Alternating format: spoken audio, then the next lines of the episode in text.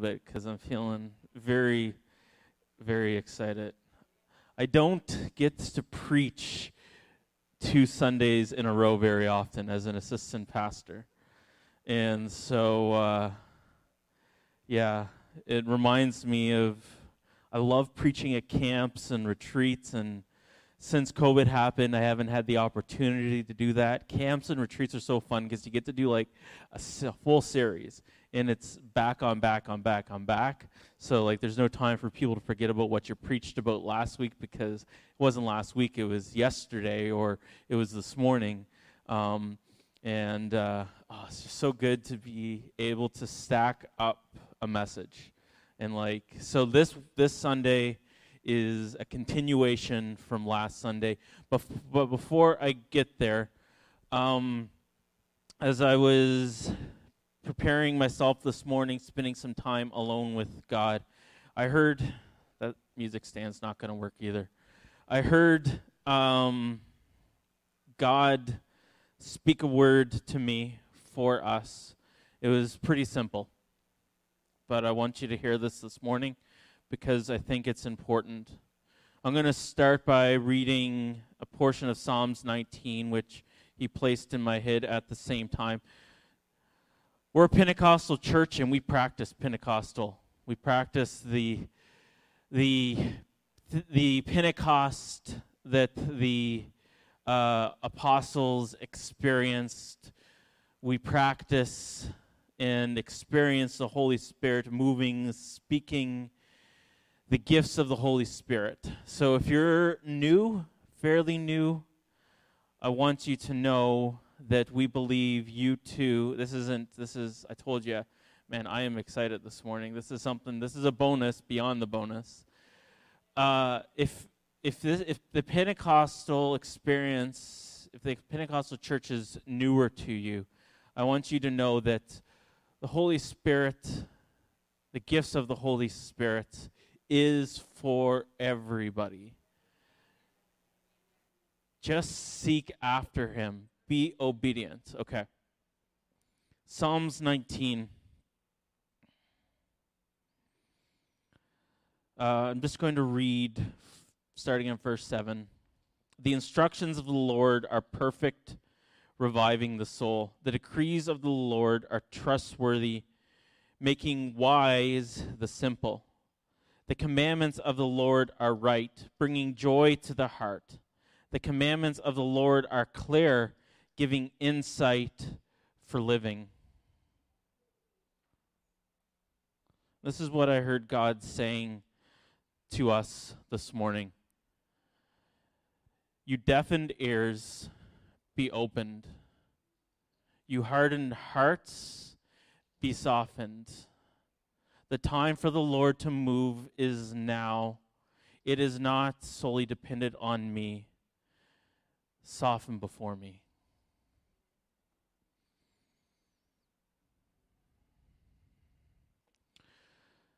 I'll ask Weston to pull up my title slide for this morning Forming a Legacy.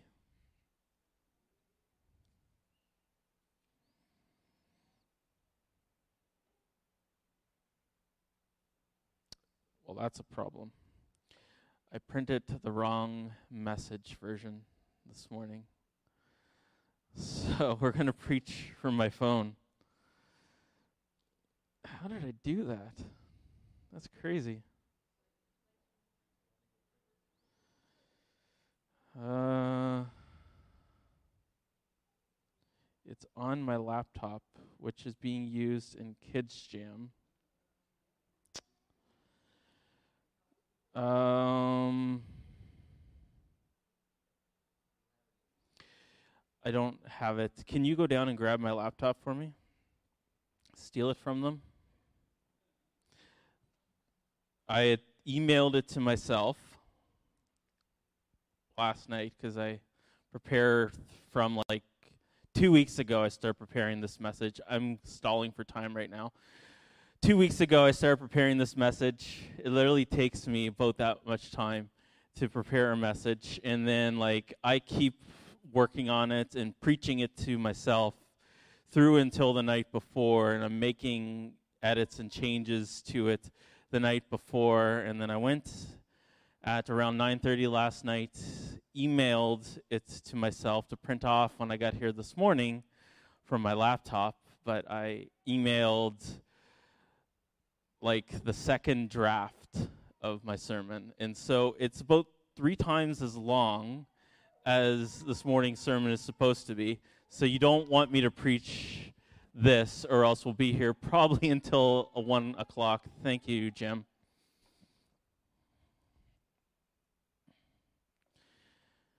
So last Sunday, we who remembers what we talked about last Sunday? Who here was awake? The high priest. And what what did we learn about ourselves? We're all called to a holy priesthood. We talked about the garments which they wore. We talked about uh, the tabernacle. We talked about uh, those who were serving in, around, anything to do with the tabernacle. And we talked about how each and every one of us is called to a priesthood. We talked about how there was nothing that was insignificant to do with the priest, or sorry, the tabernacle, and those the tribe of Levi that were involved in the tabernacle or helping around the tabernacle, and how there was no lesser tribe, there was no lesser role that each one of the tribe of Levi had a significant role within the tabernacle. And just the same, each and every one of us have a significant call.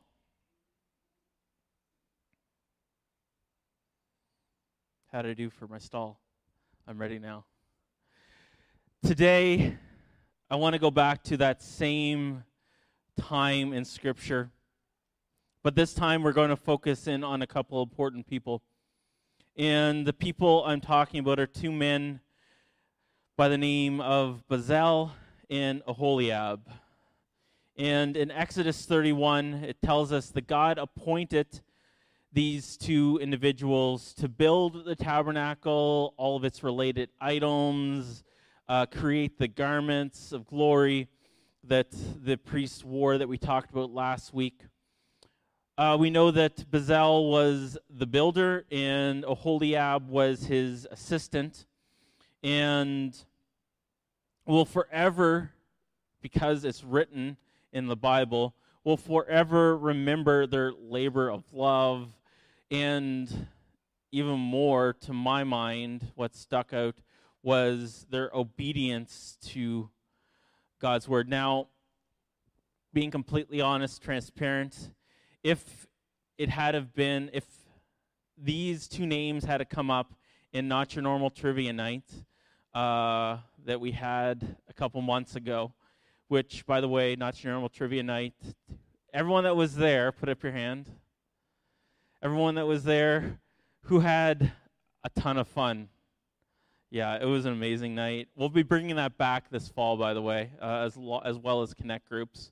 But if those two names had to come up at not your normal trivia night, and there had been a question around them, I would have no idea who those people were if it hadn't been for me studying this piece of scripture and God pointing them out and significance to them. Am I the only one that would have been like, who in the world are they?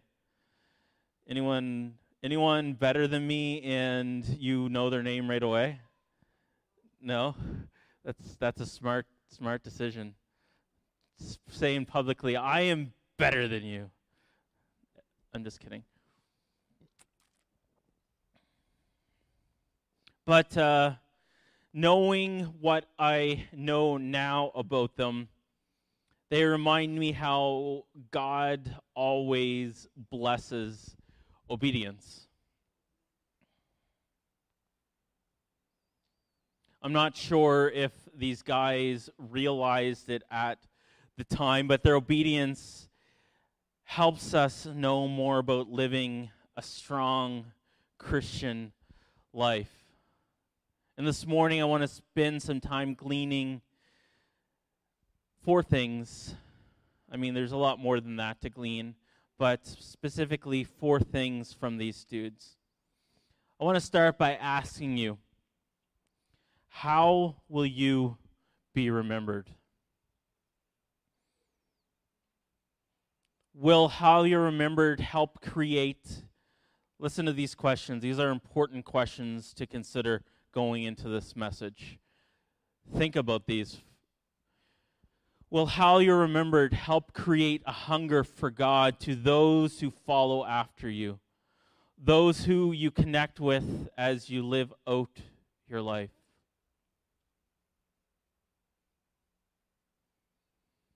Will how you're remembered strengthen the faith of those who follow after you? Will how you're remembered inspire those who follow after you to live godly in Christ. I don't know about you, but I personally desire to be remembered like Bezalel and Oholiab I want to be remembered for being obedient to the Word of God, for doing something for God that outlives this young man, moderately old man. So, once again, I ask you, how will each of you be remembered? What will each of us be remembered for?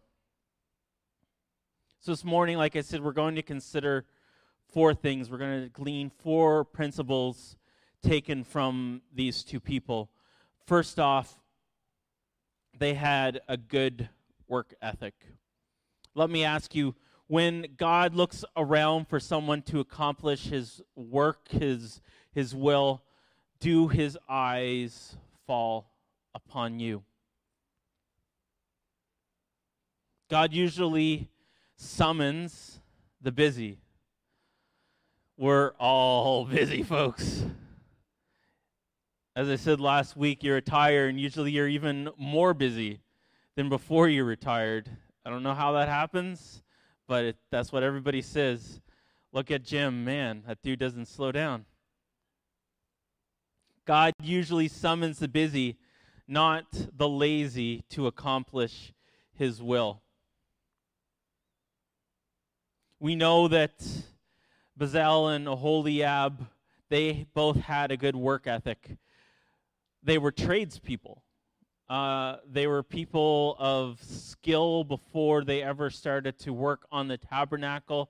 And you say, well, they were the Israelites were wandering around the desert. How could they be busy? Well, it wasn't just like a town of 5,000 people wandering around the desert. Is that what has anyone else pictured it that way? Like just just it was just a handful of people walking through the desert. Am I the only one that's ever like had that image? It was tens of thousands of people that were wandering around the desert. It wasn't quite just like a saunter down the path. Oh, I'm just going for a relaxing stroll just me and a couple buddies going for a stroll. No, it was tens of thousands of people. So to move as they wandered around the desert, it was a lot of people to move, and they weren't necessarily moving day after day. It was a lot of people to take care of, garments to mend, uh, wagons to build, take care of, resources to gather and to turn to people. And there would have been a market of sorts of buying and selling of, of goods from each other because the kids and the wife, they always want something new. And so what's old to me is new to you, and especially if I can make something better out of it. I don't know if it actually happened that way. But we know that they were tradespeople, and they would have been busy before God ever called them out from what they were doing.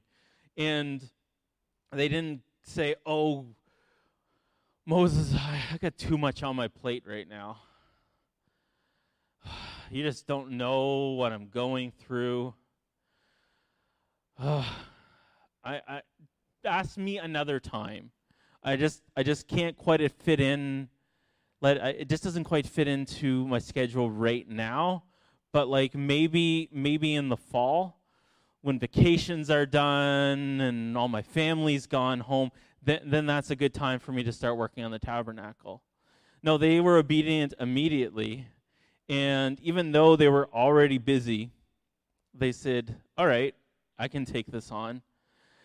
And then if they didn't have enough on their plate already, Exodus 35 34 tells us that they made time in their already even busier schedule to stop and train other people because they couldn't do it on their self or by themselves. Some of us need to work on our work ethic. And then as we work on our work ethic, and sometimes that may be just as simple as work on our obedience to God's calling and saying yes. As we work on our work ethic, then watch and see how God will use you. The opportunities, the doors that God will open up. And so the first thing that these two gentlemen will be remembered for in their good or in their life is a good work ethic. Secondly, second principle to learn, they were obedient to the word of God. The psalmist describes them in Psalm 119 verse excuse me verse 2 Happy are those who keep his decree and seek him with all their heart. Now, to be fair, the psalmist wasn't exactly talking about these two men on their own. The psalmist, David, was talking about obedient people on the whole, saying that those that say yes, basically, to God, instead of making excuses why not, happy are those people who keep his decree.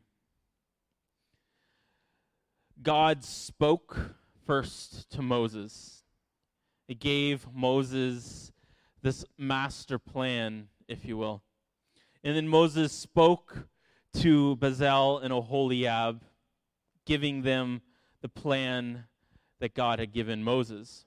And then we see through Scripture that they then, they being Bezalel and Oholiab, carried out that plan. And this is exactly what the scriptures say, just as the Lord had commanded Moses. If you look through this portion of the Bible and read, man, the plans that Moses was given from God, like they were significant there was nothing small or easy about it. There was it was exact. Like it was the perfect design given from God. And it would have been tempting, I'm sure, at times for these two gentlemen to say, ah, oh, we can save ourselves some time. We can chalk off early this day if if we just do it this way. It'd be so much easier. Man, I am really tired right now. You don't know what's going on at home. It's not going to matter that much. I'm just I'm just I'm just going to do it this way. And everything will still look beautiful. People will not even know. But they were obedient. Hymn, there's a hymn that many of us here grew up with singing says, Trust and obey, there is no other way to be happy in Jesus than to trust and obey. Apparently, I am at that age in my ministry where I am now singing old songs of my childhood. I have hit that, that milestone. I just, this is the first time I think I've ever done that. And I felt like my dad, who is also a pastor, just much older than me. I love you, Dad. He's on vacation and very well might be watching right now. Think of it in terms of what I call the feed, flow, follow. Sorry, I got that backwards. Feed, follow, flow growth method. You're taking notes. You can add this to the four points of this morning. So, first, feed on the Word of God. This is the point where I wasn't quite sure what the purpose of the Word that God gave me, but I think this might be part of it. Um, for those of us that especially have are aged in our not human age, but our Christianity. Something that's going to seem simple, but man, we got to do better at this as a church. If we want to see revival, personally, each of us, every one of us, have to do better with these three things. First, feed on the Word of God. Too many of us call ourselves followers of Jesus, but are spiritually anemic. If you don't know what anemia is, anemia is a condition in which you lack enough healthy red blood cells to carry adequate oxygen to your body's tissues. Having anemia can make you feel tired and weak.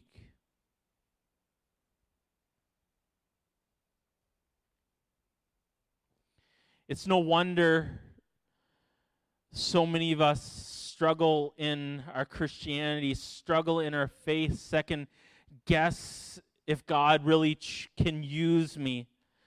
So many of us question whether or not the Holy Spirit is even present in our lives. Say, are the gifts of the Spirit just a bunch of hogwash?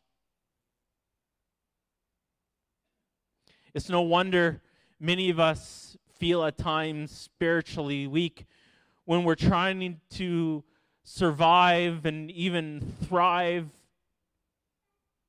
spiritually on one meal per week.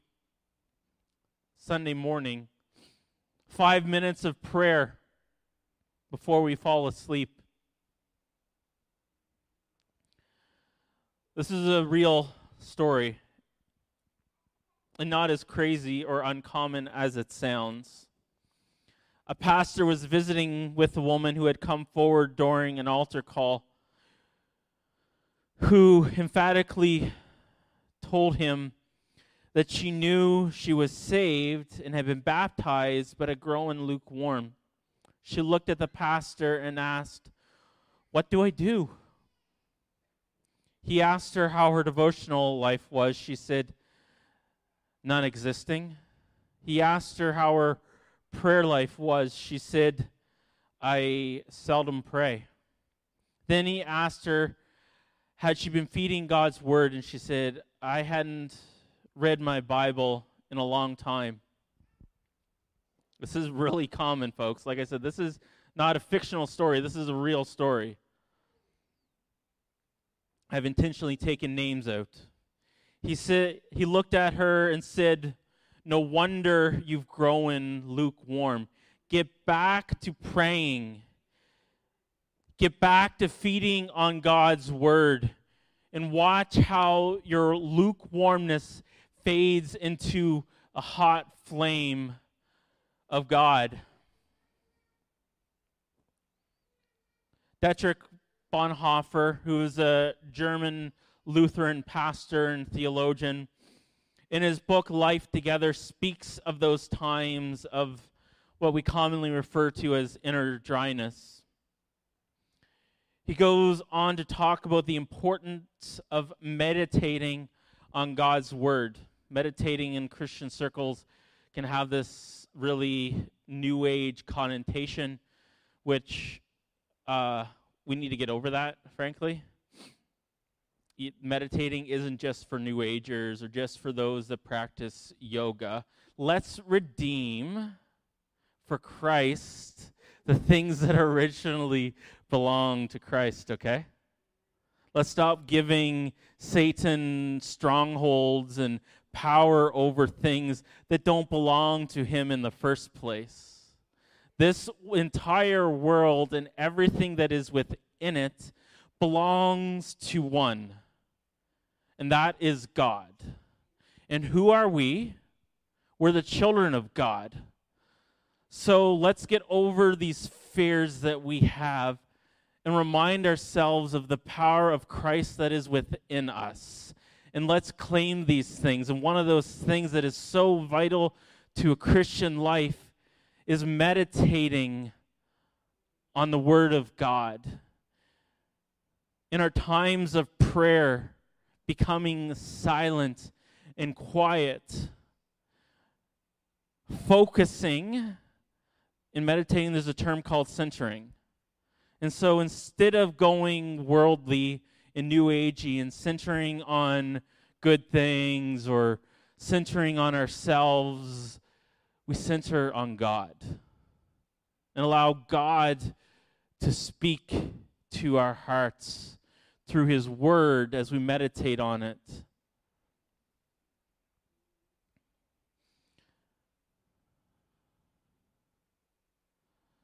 Kind of like you chew on it, like a cud, sorry, a, a cow chews on cud.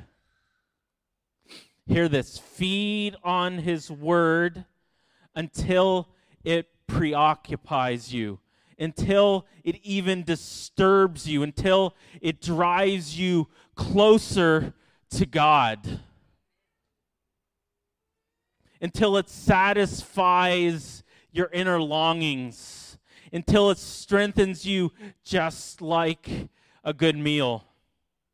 It's time to give up the fast food restaurants spiritually, folks. It's time to go in for those good, meaty, steak and potato, heaping vegetable type spiritual meal with Christ. Fast food relationship, a meal of convenience doesn't work if you're desiring to see God work within you.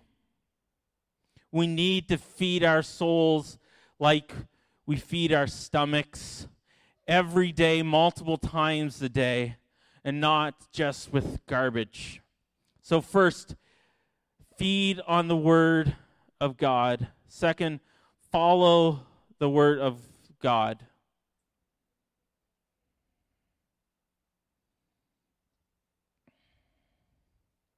We read in James 1, verses 22 through 25. I prefer the New Living Translation, so most of what I am reading is out of the New Living Translation. I choose to read it off my screen because if I don't put it into my notes, then my message becomes like 15 minutes longer. I've learned, experience has told me. So I have my Bible. I tend to read it off my screen because it's what works for me. But don't just listen to God's word. You must do what it says. Otherwise, you are only fooling yourselves. For if you listen to the word and don't obey it, it is like glancing at your face in a mirror. You see yourself, walk away, and forget what you look like. But if you look carefully into the perfect law that sets you free, and if you do what it says and don't forget what you heard, then God will bless you for doing it.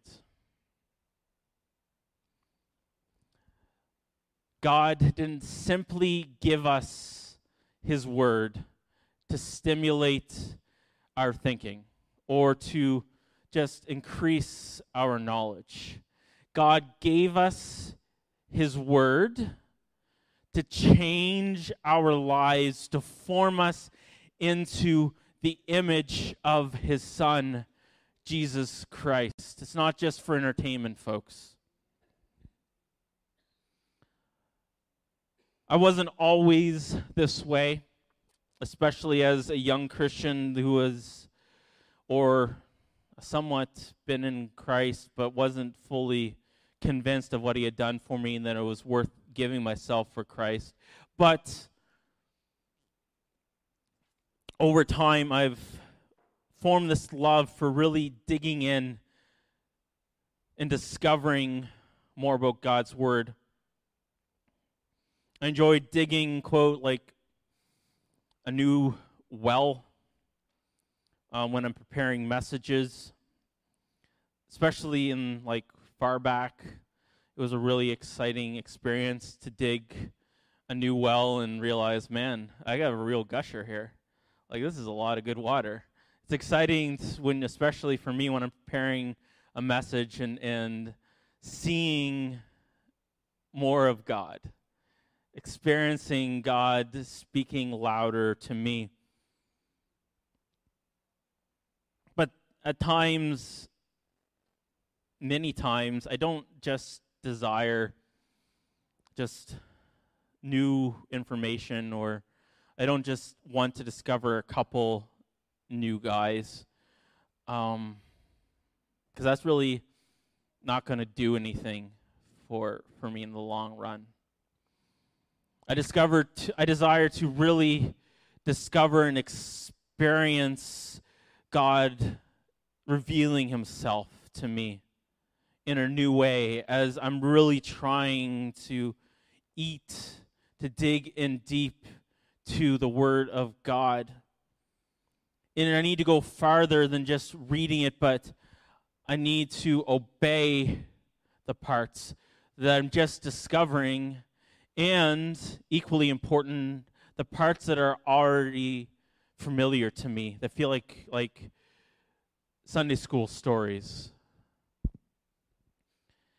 If we would just obey what we know,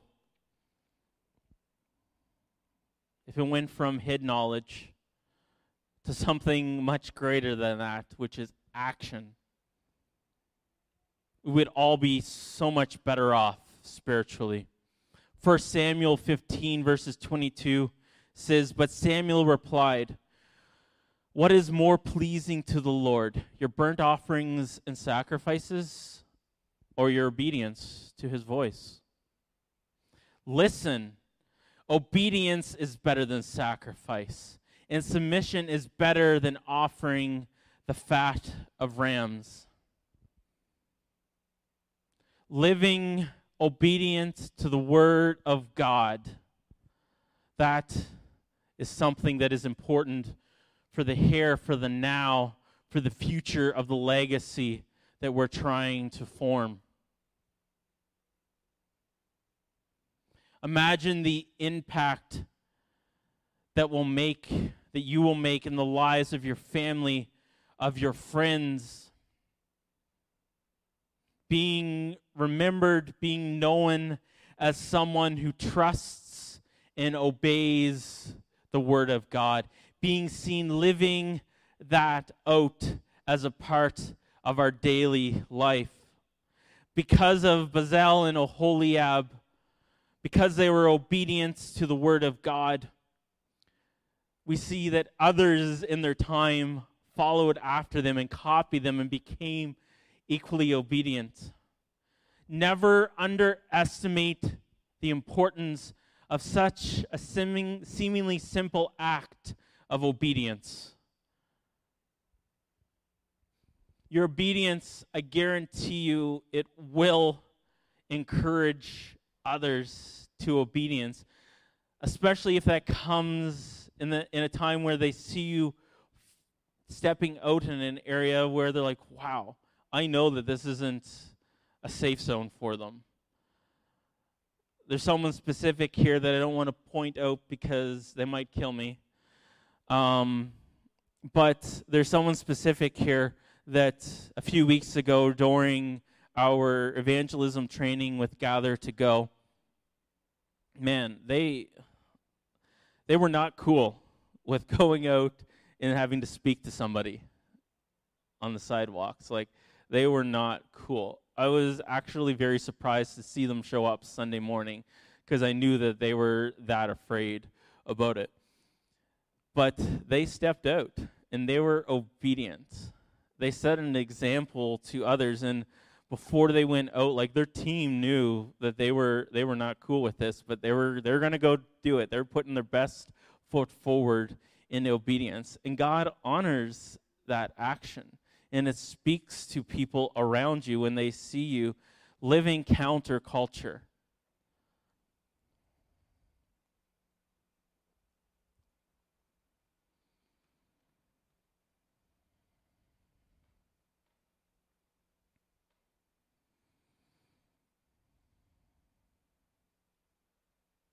Another simple act of obedience we think is simple, but just to give you an example is like baptism. That's obedience to Christ. It encourages others to be obedient. Sometimes it causes other people to come to Christ.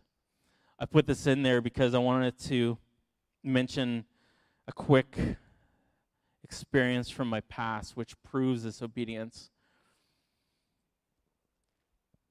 There's a church that I pastored previous to being here. One of the churches that I pastored. Um, there was a young man who came into my youth group uh, midway one Friday evening.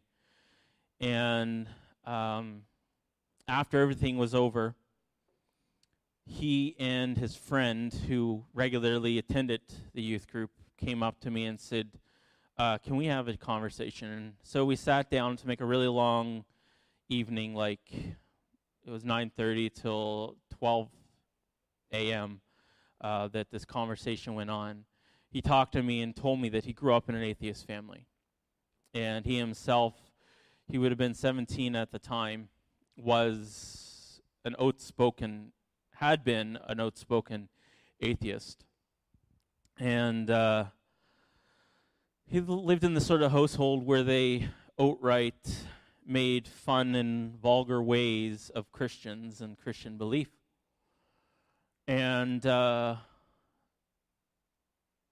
this guy who was a part of my youth group um, had been trying for as long as they've been friends, like they've been friends for a lot of years, to chip away at that, you could say but never really felt like he was getting anywhere because anytime they tried to get, or the he tried to get into a conversation with his friend about his faith, it was just like he was scoffed at. But uh, this young person who was an atheist one night was taking a bath, just relaxing. And do you know who showed up? God. And without going into details, it was just a miraculous story of God speaking to this atheist, like literally making this atheist aware by speaking to him. And the atheist was like, This is crazy. Like, I just I just can't explain the experience. I'm like, I get it. It's it's un imaginable. And so this young man gave his life to Christ that night. And he was so afraid to go home and tell his parents because of how they would react it they would react to him. And it wasn't it wasn't easy. But like his parents were like, "Okay, it's your life, you do what you want with it. We think you're ridiculous, but you do what you want with it." And then uh, about Eight months later, we were having a baptism at the church. And this young man wanted to get baptized. And he said, I doubt they're going to come, but I'm going to invite my parents anyhow. And uh, do you know who showed up that morning? His parents. Do you know who were some of the most proud people in that entire building as this young man got up and gave his testimony in the baptismal tank, and tears came into their eyes, his parents, who wanted to stand up after and asking me to get pictures with, with their son, and for me to stand in the pictures with their son, um, and them, his parents. In a difficult situation, that young man was obedient. Coming from a background where if anyone is going to push back against God, it would be him. So much more should you and I, who have the knowledge and firsthand experience of Jesus Christ working in our lives, having given witness to him doing great things around us, how much more should you and I be more willing to follow, to obey? And then, thirdly, so we had feed on the Word of God, follow the Word of God. Thirdly, flow with the Word of God. Let me ask you this. When you eat a meal, what happens to what you eat? Does it stay in you forever? Biologically, is that I mean, if that if that's what happens to you biologically, um, then you need to go see a doctor immediately if that's happening. Um, this is worse than constipation.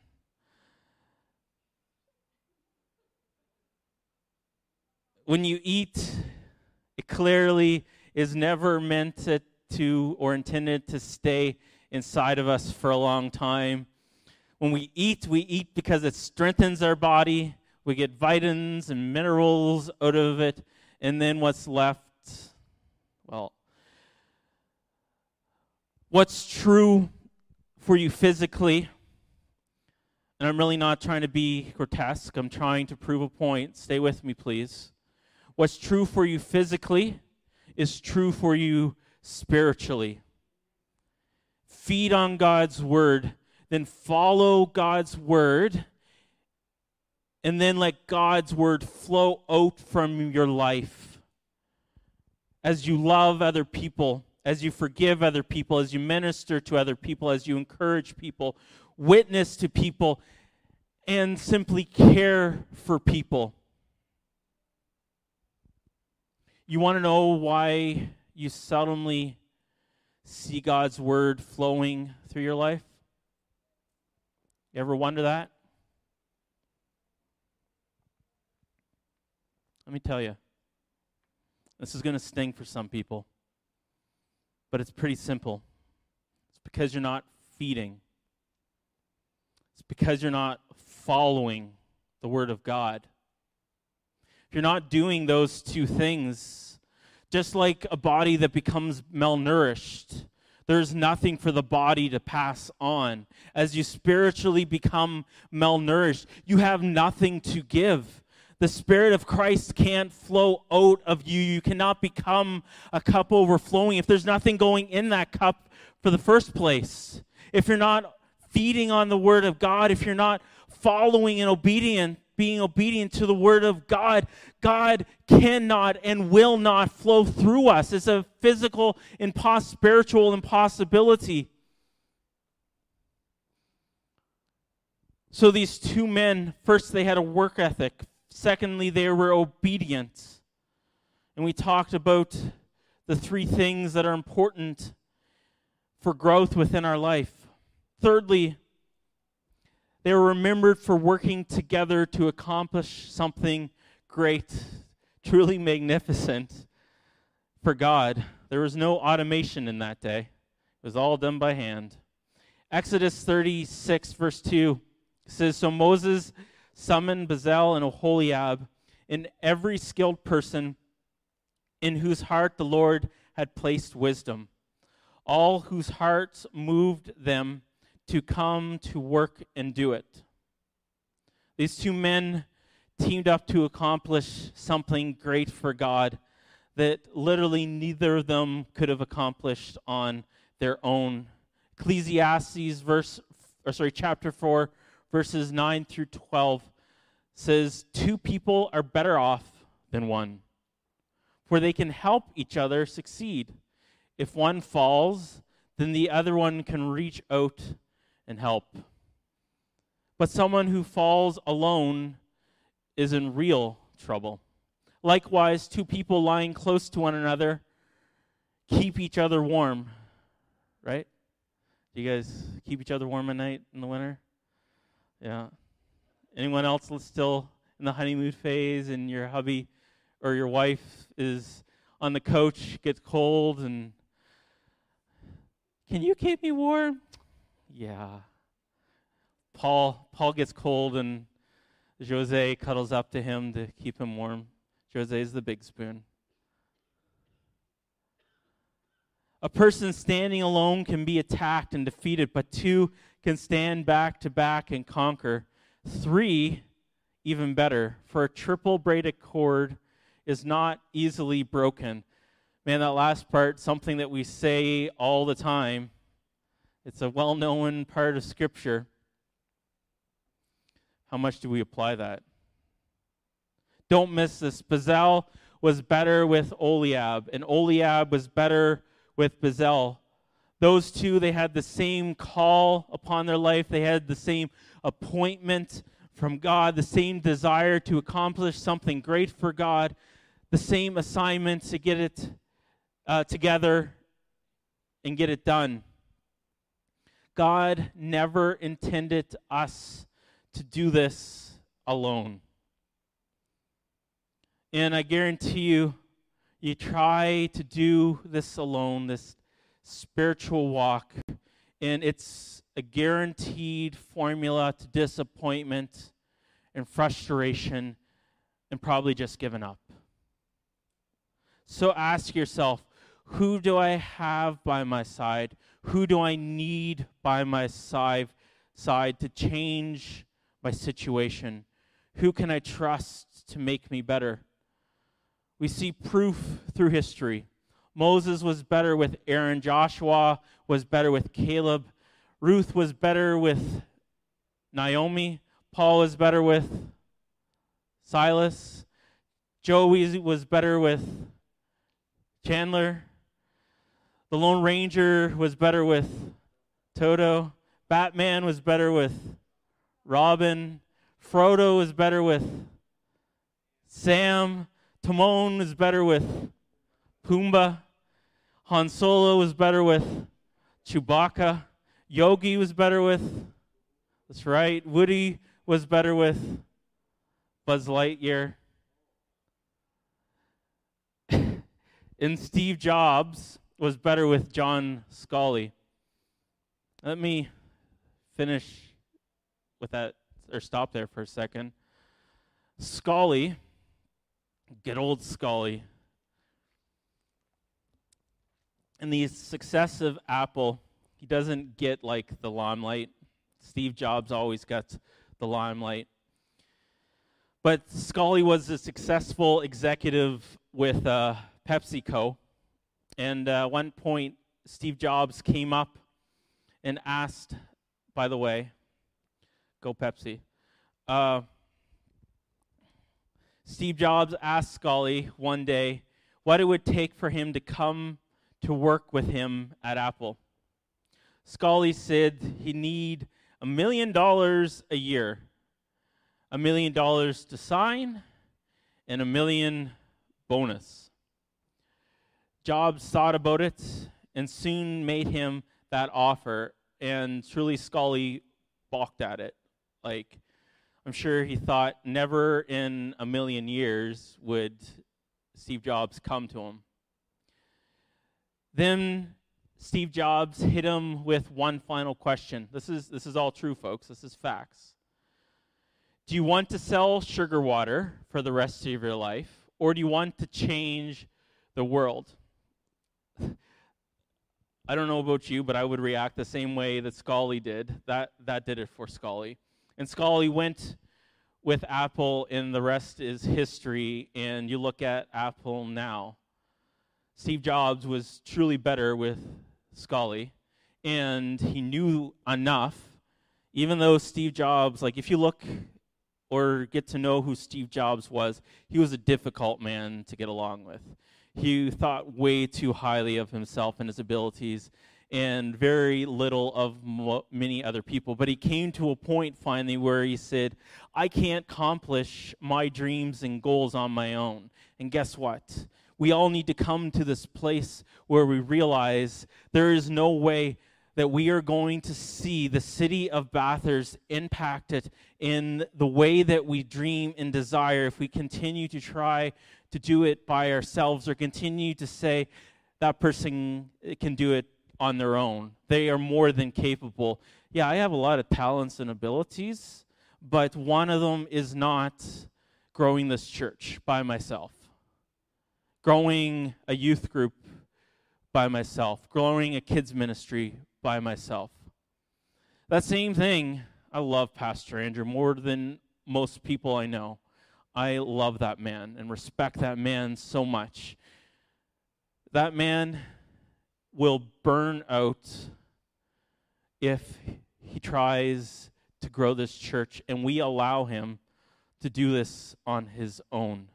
And he will try and he will tug because he has the work ethic and he has great ability.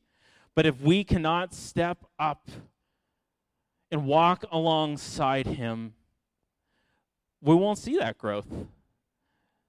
There's so many churches that they ask their pastor to resign because the church hasn't grown the way that they expect it.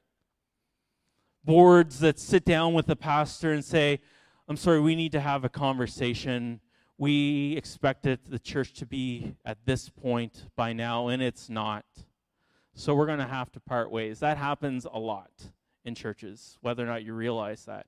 And I don't, our board and you guys, I don't see that. I'm not trying to infer this on you guys. Hear me on that. I don't see that. That spirit's not here.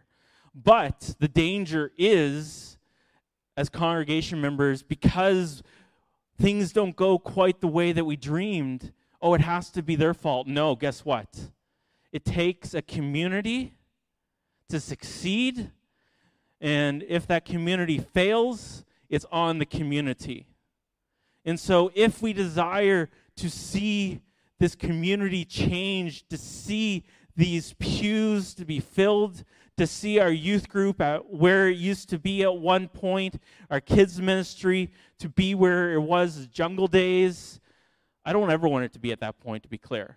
I want it to be more than that. I don't desire for the old glory days. I desire for a new outpouring of the Holy Spirit as a result of what God is doing in us.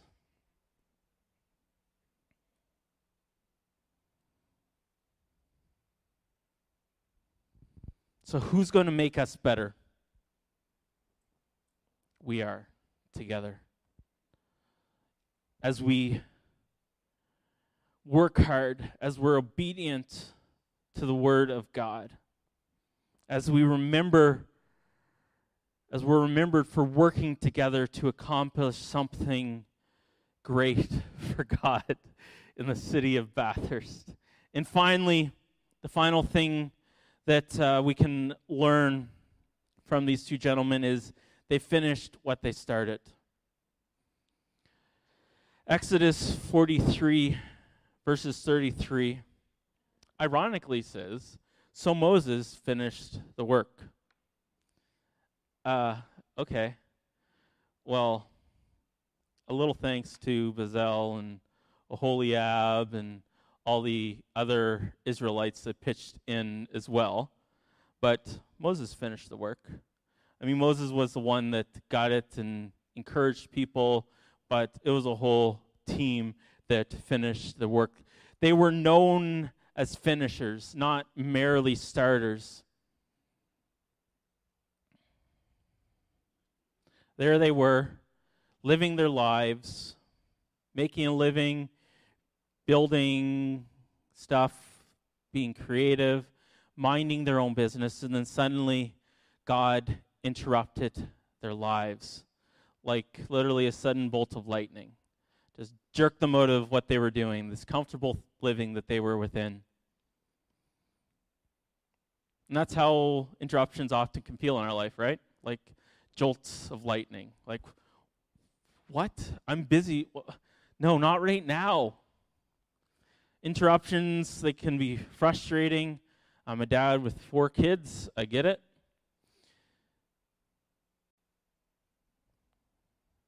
You've got to come to a place where you're okay with unexpected interruptions. Did you know that life interruptions can be from God? Have you ever stopped to consider that? That life interruptions could be, not all the time, but they can be from God. If all things truly work together for the good of those who love God and so are called to his purposes, then vis a vis, that includes what we call or consider interruptions, right? Might be an, uncomfortable at times to consider. A little quiet there. It's true. Oswald Chambers said, I take interruptions as from the Lord. They belong in my schedule because the schedule is God's to arrange at His pleasure. I don't think you heard that. I take interruptions as from the Lord. They belong in my schedule because the schedule is God's to arrange at His pleasure.